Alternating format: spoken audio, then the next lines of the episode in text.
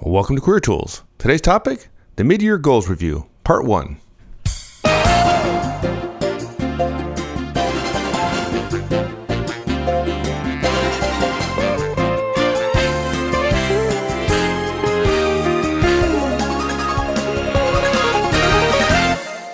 Well, I, I don't know if careers are um, like management, but we certainly talk about management or manager tools about about it being boring and repetitive and unsexy and unpretty and Yep. uh, most of all, good management is not dramatic, right? Drama- dramas for the movies, and they don't Yeah. make movies about management, right? I mean, I wish they did. That'd be they wouldn't sell. It would be I'd- very cool. I'd buy I'd them. I'd buy them.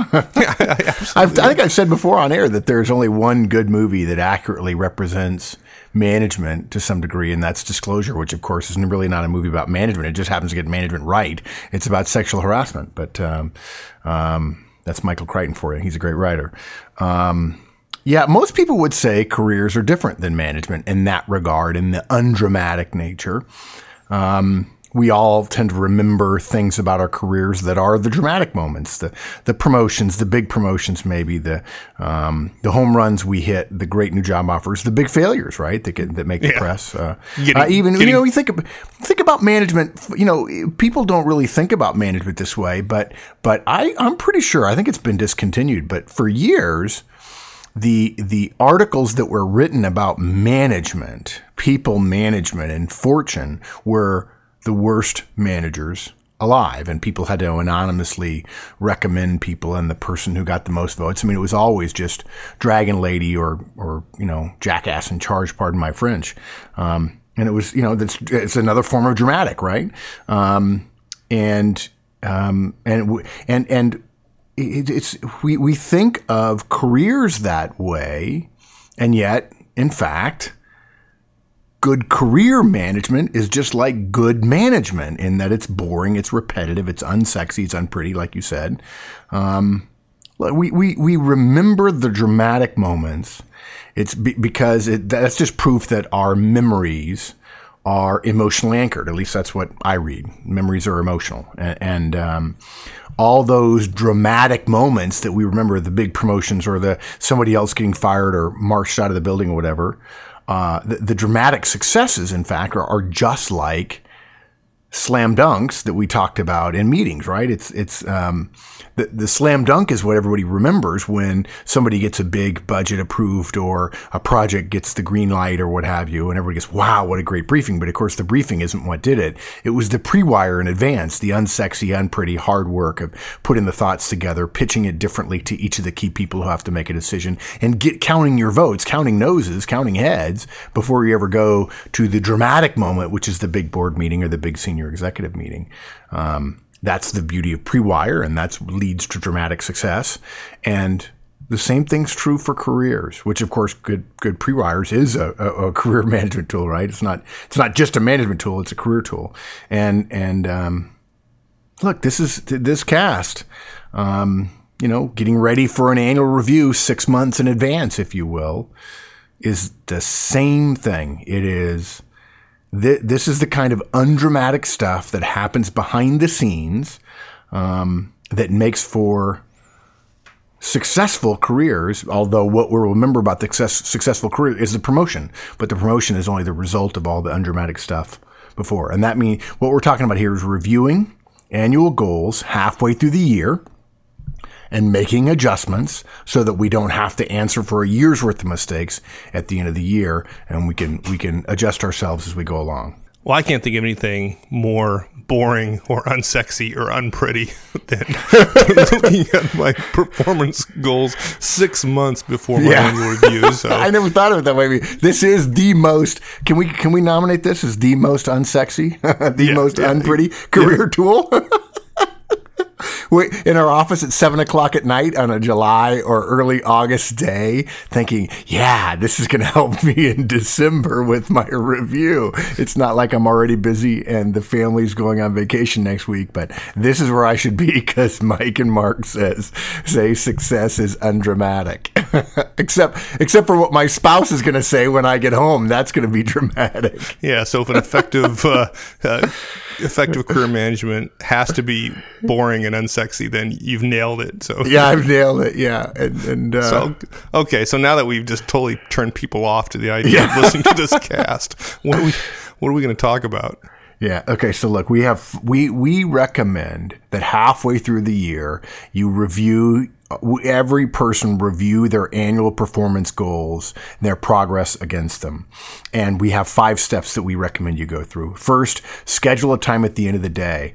And we're going to cover this again, but scheduling a time is important for these kinds of things. Okay. Second, we're in that in that time we schedule half an hour, an hour, whatever. We're going to assess progress, our progress at the year, at half year versus our goals for the year. If we're halfway through everything, well, lucky we're probably in pretty good shape. Um, number three, we're going to consider making changes. Um, making some choices around changes in our scope and our timing. In other words, could we delay something being done, or could we in fact narrow our scope, or perhaps increase our scope if we've if we've gotten pretty far ahead? Number four, we also want to do something a lot of people miss. Um, this is not a zero sum game, so we want to consider new opportunities. Uh, it, it's not it, it's not as common as simply making changes in scope or timing, but it's necessary to look at each time. It's just running the playbook. This is part of the career tools playbook. Uh, and then lastly, the last step is to prepare and send a communication with your update in preparation for having a meeting with your boss, obviously. So those are the five steps. Good. Okay. So step number one, of course, of course, we're going to make this as boring and unsexy as we can. So we're just going to wait till the end of the day to schedule some time to, to think about this.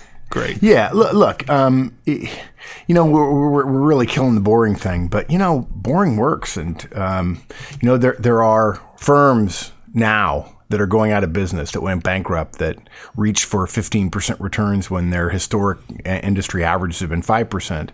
And generally speaking, there's no free lunch. And we're not suggesting that every single situation, all the time, you should accept 1% with no risk rather than 2% with some risk.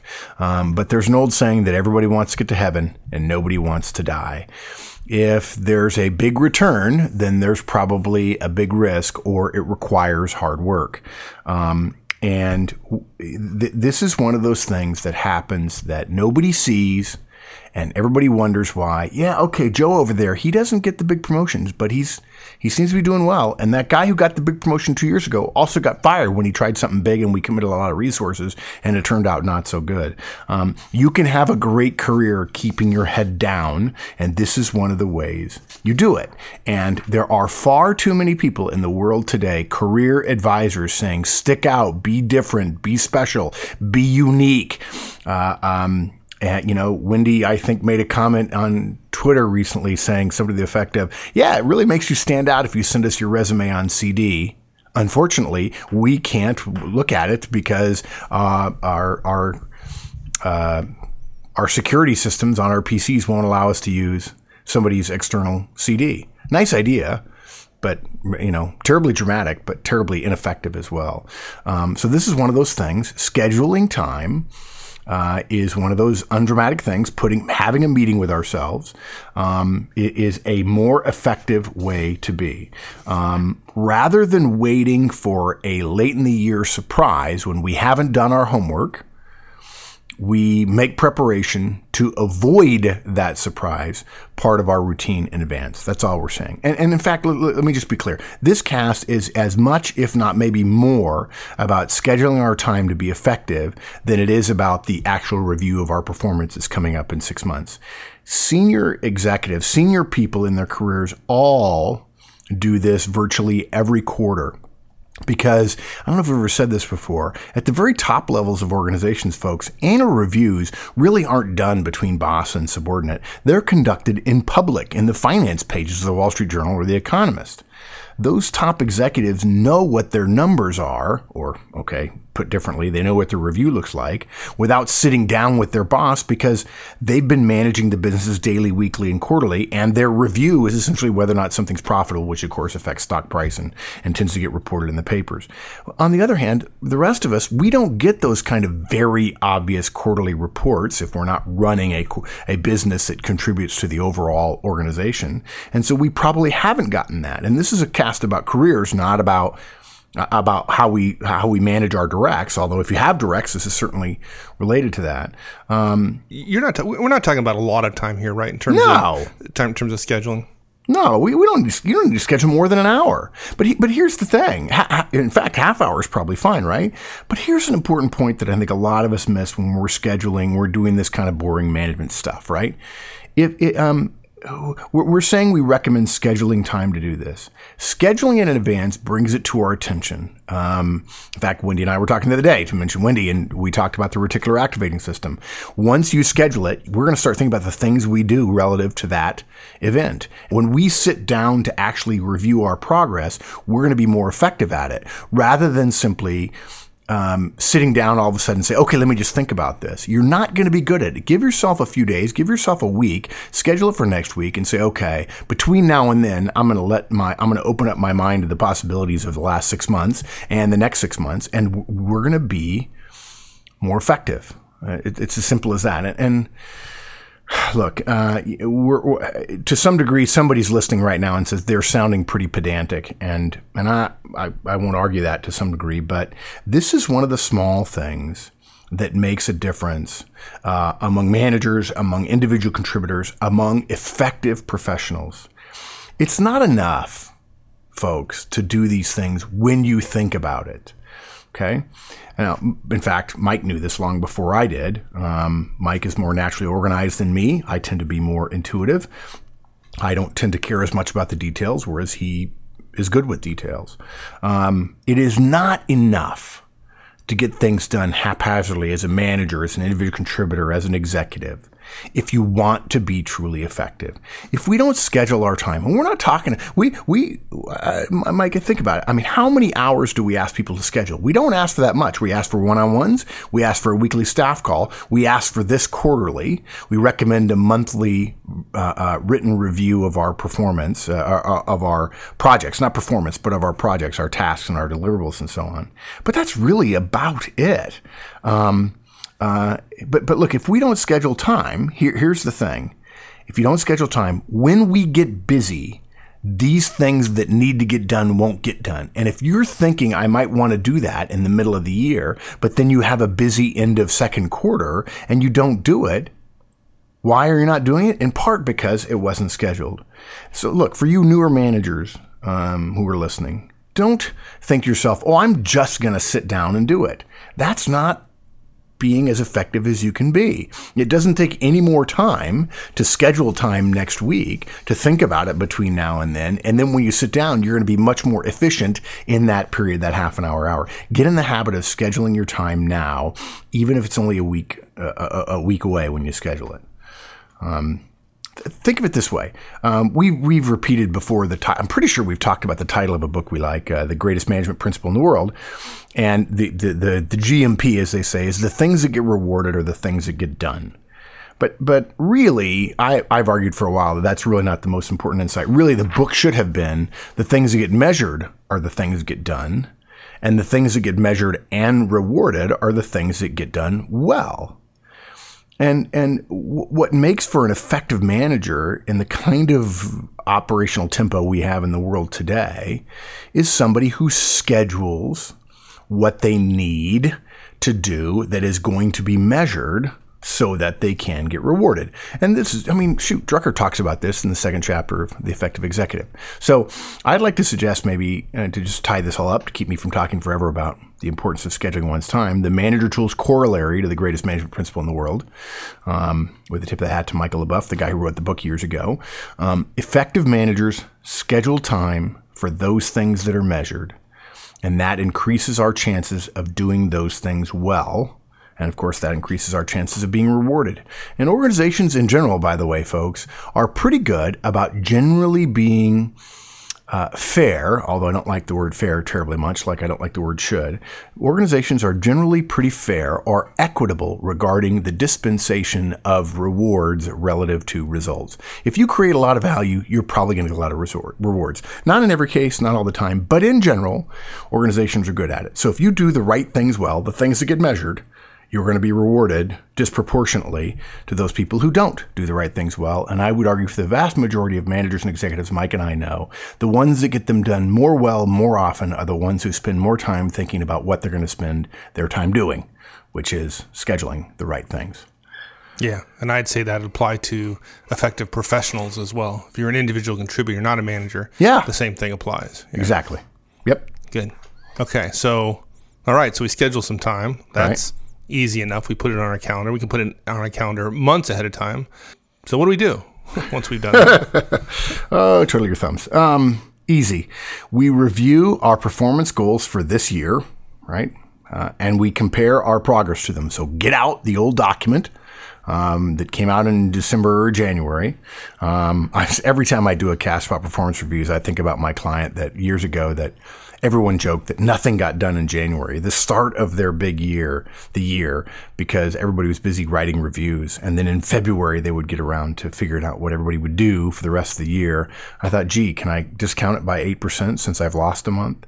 Um, uh, but what we do is we get out that old document. Um, uh, and really, it's even easier if we've done our quarterly review in the into the first quarter, um, Q1, uh, to just to ask ourselves, okay, how have we been doing relative to our goals along the way, whether we had to report those to our boss or not.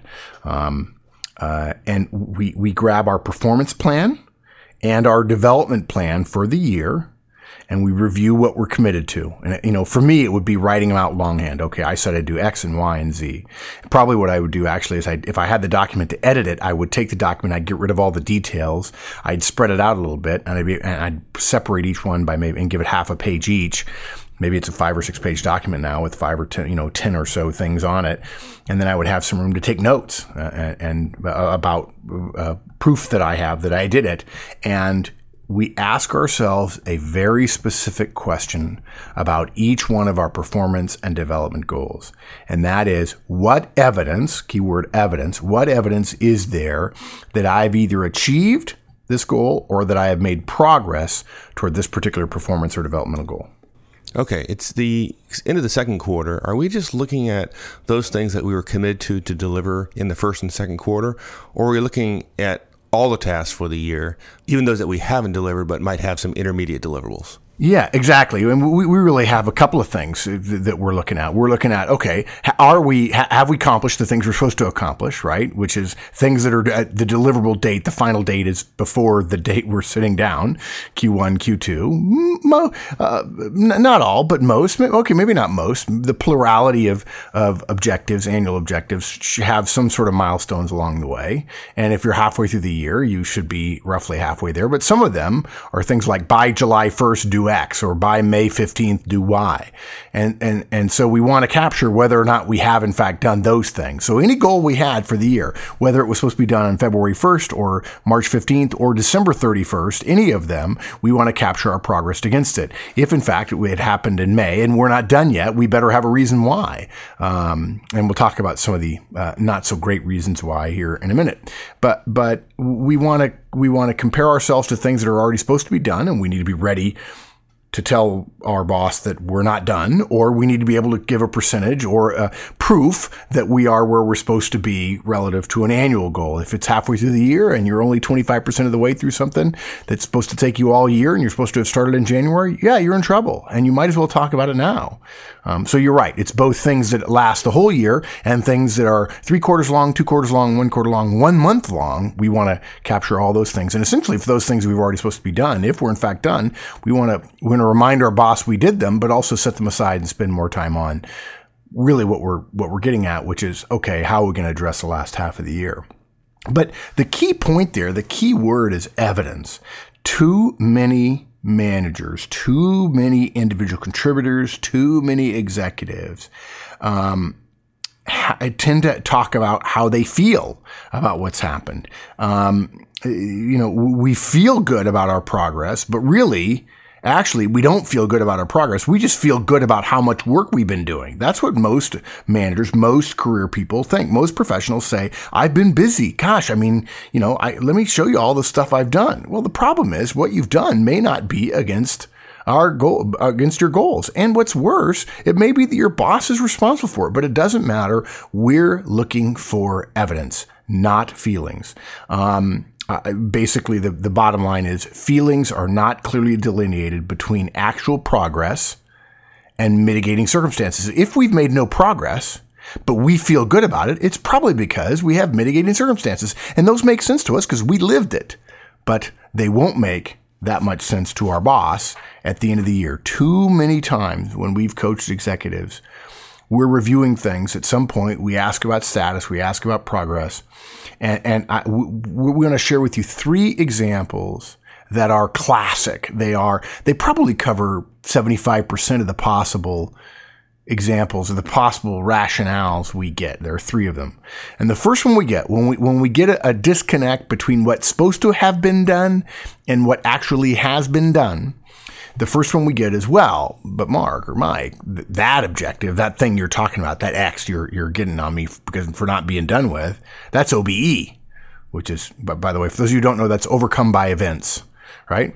Um, that's the most common rationale for an undelivered upon goal when we work with professionals comparing their performance against documented goals for the quarter, the the semi, the the half year or the whole year. No, you can't hold me accountable for that. Things changed. They always do around here. Yeah, that's what people say. Hey, things change. And and look, look. Here's the thing, guys. We know you're right. Things did change. But here's the problem with that. The document we're going to be compared to at the end of the year will not have changed. And the changes seem reasonable at the time they're happening, but at the end of the year, we're both supposed to take a step up out of the the flow of of uh, the incessant flow of work and get some perspective. And the perspective looks like, well, we just didn't do it. Too many managers have asked us how to improve their results year over year, but they always ask us at the end of the year and that's too late. It's not enough to be able to argue at the end of the year that something we missed is OBE. Uh, again, we don't have any doubt that it was overcome by events but our bosses owe a review to their bosses of us, and plenty of our bosses are okay with keeping themselves all square relative to our review by legitimately saying, look, okay, you know, maybe it is OBE, but I have to evaluate you against something. What my bosses know I'm supposed to evaluate against is this document. My boss is going to look at your performance and development goals. He's not aware of the things that I had you working on that were absolute necessity, and he may forget that he was the one that told me to have you work on them, but it doesn't matter. I'm going to compare you to this. And if you haven't had a discussion, if you haven't had an analysis, if you haven't done a review in the middle of the year, trying to accomplish something against that at late in the year, if you're given three weeks to make something look pretty, or or try to essentially make a case for why you didn't do something, um, if your boss put, draws a line in the sand, if our boss draws a line in the sand and said, "Nope, that one I need. I know how OBE it's been, and I know I put you in the wrong place, but frankly, there's nothing I can do about it." You want six months and not three days or six days or something like that. Okay, so that's that's one excuse we hear often.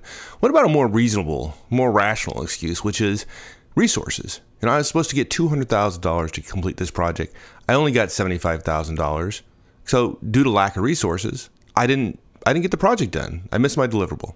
And and and and frankly, the objective was contingent upon the resources, right? I mean, your boss knew that. Yeah, yeah exactly. Exactly. Yeah. Uh, and, yeah, at least in my mind. Yeah, exactly. Yeah, yeah. Well, yeah, and I would argue that probably it was in his or her mind at some point. And, and look, I've seen this one as likely to be true as the OBE defense. Uh, look, this is just the organization behaving as if our objective was OBE or made less valuable by changes of some sort or the other, um, uh, because the organization put the resources onto something else. And so another event overcame our event, our uh, our resource need, and it got and so our resource need got trumped, and so we couldn't do it. Uh, just like we are a resource and we get trumped and work on X rather than Y, and then we want to be forgiven for Y when in fact some bosses won't, and the organization won't either. If we're obligated to perform to a particular objective, then we're obligated to communicate about it if we're going to do it or if we're not. And frankly, that what's amazing is people say, "Well, I don't want to talk about the things I'm not going to get done," but everybody wants to talk about the things they have done. Right? Look, if you're obligated to do it, you're obligated to communicate about it, whether the communication is positive or negative. It's not professional for us to know we're going to miss something because resources that we and look and our boss too we agreed were necessary uh, if they weren't made available right? Uh, and then to not communicate about slipping status due to that lack of resources. It's just not professional. Um, too many of us assume that to our own benefit that the boss surely knows about our lack of resources and therefore is tacitly blessing our lack of progress, our lack of work because we don't have the resources. And here's what bosses have told me privately. Yeah, I was aware of it. And yeah, I know I'm in a gray area here. I may have been tacitly aware that he wasn't working on it, but I can't tell my boss I was tacitly aware of it and I'm responsible for it and I didn't change it. And so somebody's going to be left holding the bag. And, and frankly, this is said sometimes by very professional people. I'm going to be holding the bag, but I'm not going to hold it myself. The person who was supposed to be doing the work and didn't communicate about the resources they needed they're going to be holding the bag too. So don't assume that your boss is hanging you out to dry on this one, folks. He or she is not. They're hanging in the wind with you, but it doesn't feel that way when you're the one hanging in the wind. Yeah, well, this is well, we hear this often from inexperienced professionals, and in that, look, we're we're we're in a land of scarcity. We're always in a land of scarcity, and the idea that just because I don't get all the resources I said I needed at the beginning of the project, using that as an excuse for not delivering on something just doesn't go terribly far. Yeah, the, you know that that may be a cast there about about uh, the sign of youth. There, uh, when I when I think of young, uh, fairly inexperienced people, the two things I see most no, not most frequently. Two things I see quite commonly are number one, great putting their best foot forward and dragging the other one behind. In other words, not following through. Classic junior mistake. And the other one is assuming that uh, uh, resources are unlimited and I should get some rather than having to fight for them or making a case for them. And then, and then, pardon me for saying so, but whining about not having them. Gosh, if everybody had all the resources they need, everybody would, it, everybody's job would be easy. That's the whole point of of profit is that resources are constrained. If resources were unlimited, profit wouldn't be a problem. Okay. Well, that second one. Well, here's here's a third one, and again, this sounds like a rational excuse to me.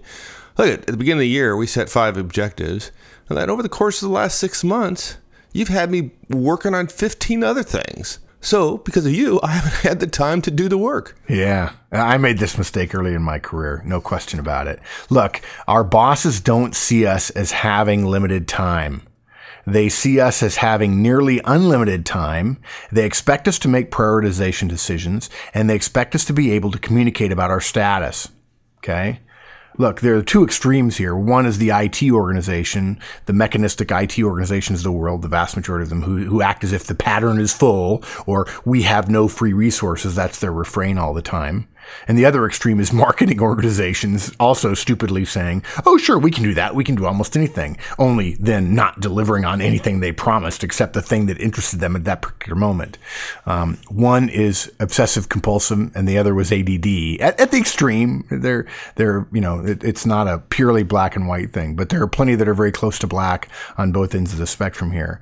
But look, as professionals, we're obligated to know what we can do and can't do. And if we do accept work, we can't assume that it is intended to replace work we're already doing and that we get to just simply ignore stuff. Um, we're supposed to supplement what we've already done, and we're expected to figure out how to do things more effectively. And this harkens back very closely to the delegation uh, task and the uh, um, the juggling koan that we put out a couple of years ago. Okay, so th- those are some excuses. The key the key word I want to come back to, though, I want to beat this horse till it's dead, is evidence. If we've been managing our priorities and our time and our energy well, we'll likely have been communicating status, although I'm amazed at the amount of energy, for instance, the project uh, business, the project management industry has put into let's make it easy for people to report status. And in fact, I think we've proven that we could make it trivial. We could make it beaming between two brains and people still won't do it. And the reason why is because underlying work hasn't been done. And that's why people don't want to report status. That's just me. I could be wrong. Um, but look, if we've been doing our work, we, hopefully we've been communicating status and we can simply review the status that we've already communicated recently you know, we're looking for documents, we're looking for meeting notes, we're looking for emails of completions or congratulations. We're looking hope against hope for project charts, deadlines met, green, yellow, red, rag charts, the whole thing. Um, and look, it's possible we won't have evidence. It's happened to me many times. And so when that happens, you've got two actions you've got to take as a professional. This is the point at which people go, oh gosh, you know what? I think I really know why they wanted this to be boring and unsexy because they wanted to hide that it was actually a little bit hard. Um, yeah, just because you're sitting by yourself doesn't mean it's going to be easy. Um, some people, some professionals don't do this because they know that for many of us, it creates more work um, in order to reduce our risk at the end of the year. The two things we've got to do is number one, we've got to go back and start creating the evidence. Oh, that sounds really good. I really. that sounds bad, doesn't it? I don't mean it that way. What we mean is go back and find evidence, emails, deliverables, reports from other people that show what we either did or what we contributed to, or even what was done that we didn't do, as long as it serves to show serves to show progress on our objectives. Um, now, look, obviously, work that we didn't do is far more likely to relate to performance goals, right, than rather than development goals, at least for the individual contributors of the world. But the second thing we've got to do is to commit to avoiding this sort of ex post facto mistake in our second half. Um, usually, we recommend project planning and reporting for performance and development goals. In other words, look, if you've got 60% of a project to get done in 50% of the year. Come up with a project plan, lay it all out and talk to your boss and talk to your team and say, these are new deliverables and then report every week. You'll be amazed that even though you think, gosh, I'm, I'm reporting red on things, you in fact, red exists or amber exists to get more resources or to get more attention. And maybe you don't, maybe you get a little more attention. Maybe your boss says, gee, you're a little bit behind. But at the end of the year, when everything you're supposed to have done, you've done, and somebody else hasn't done this and hasn't managed themselves and hasn't taken little shots throughout the year year and through the Q3 and Q4, and they don't have stuff done and they've only got 30% of their stuff done, who's going to get a bigger share of the rewards at the end of the year? You are. Why? Because you are willing to plan your work and then work your plan. Um, on the other hand, that project planning, all that kind of stuff, that's for a separate cast. We just we just know that if in fact you are not there and you need to come up with something, uh, if there's not evidence, um, uh, or there's evidence that we're not where we need to be. We need to create evidence, go back and find it, not create it um, out of whole cloth, and also plan better for the coming year. So we will have the evidence at the end of the year, and we're not in this pinch again. Okay, now look. Um, we don't recommend, important implication that we've not really made clear yet. We're not recommending, folks, that you start by thinking about what you need to do for the rest of the year. Most people are so, we're all so used to accepting a new set of, uh, uh, uh of uh, criteria. Today, the, we open the paper, we see what's going on in the world, we listen, we, we, we look at our news feeds, we look at uh, uh, the morning news on TV, or we listen to it on the radio on the way to work, what have you, or on the train, or on our iPod, and a, in a, in a, a, a news podcast or whatever, and we say, okay, this is the new reality. We look at emails in the morning about who's upset and where the priorities and what the resources are, and so on, and we create the future every day. And that, there's nothing wrong with that.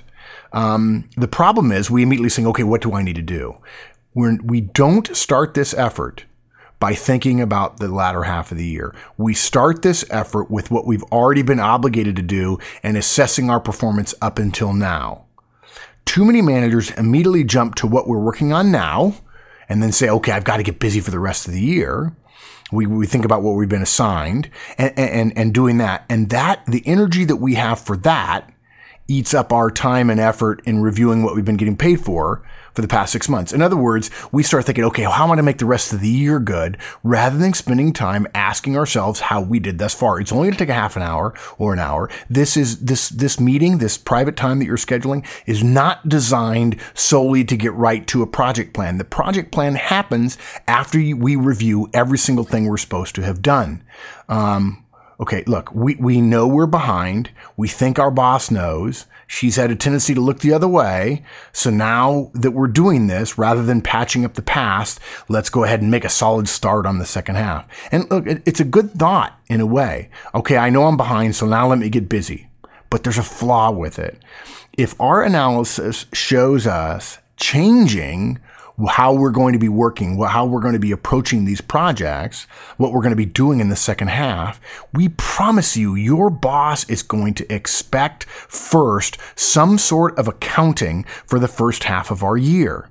If we just go in thinking we're going to pitch an effective second half, we're going to get caught flat-footed when we're asked for that first half update. Wait, wait, wait, wait. Okay, before we get into the second half, and all let, us go back. Let's review where how you got where you are now. So I put, you know, read me in, brief me up to speed, and then suddenly we're not ready for it because we don't have the data in front of us. And then essentially what we're doing is coming up with a plan based on less than ideal work, and uh, then we're just basically throwing out the baby with the bathwater. We're throwing good good money after bad, so to speak. So we always review first. It's going to make our first half defense effective and it'll make our second half analysis better. And then it'll make the pitch about what we're going to be doing in the second half to be perceived as highly effective.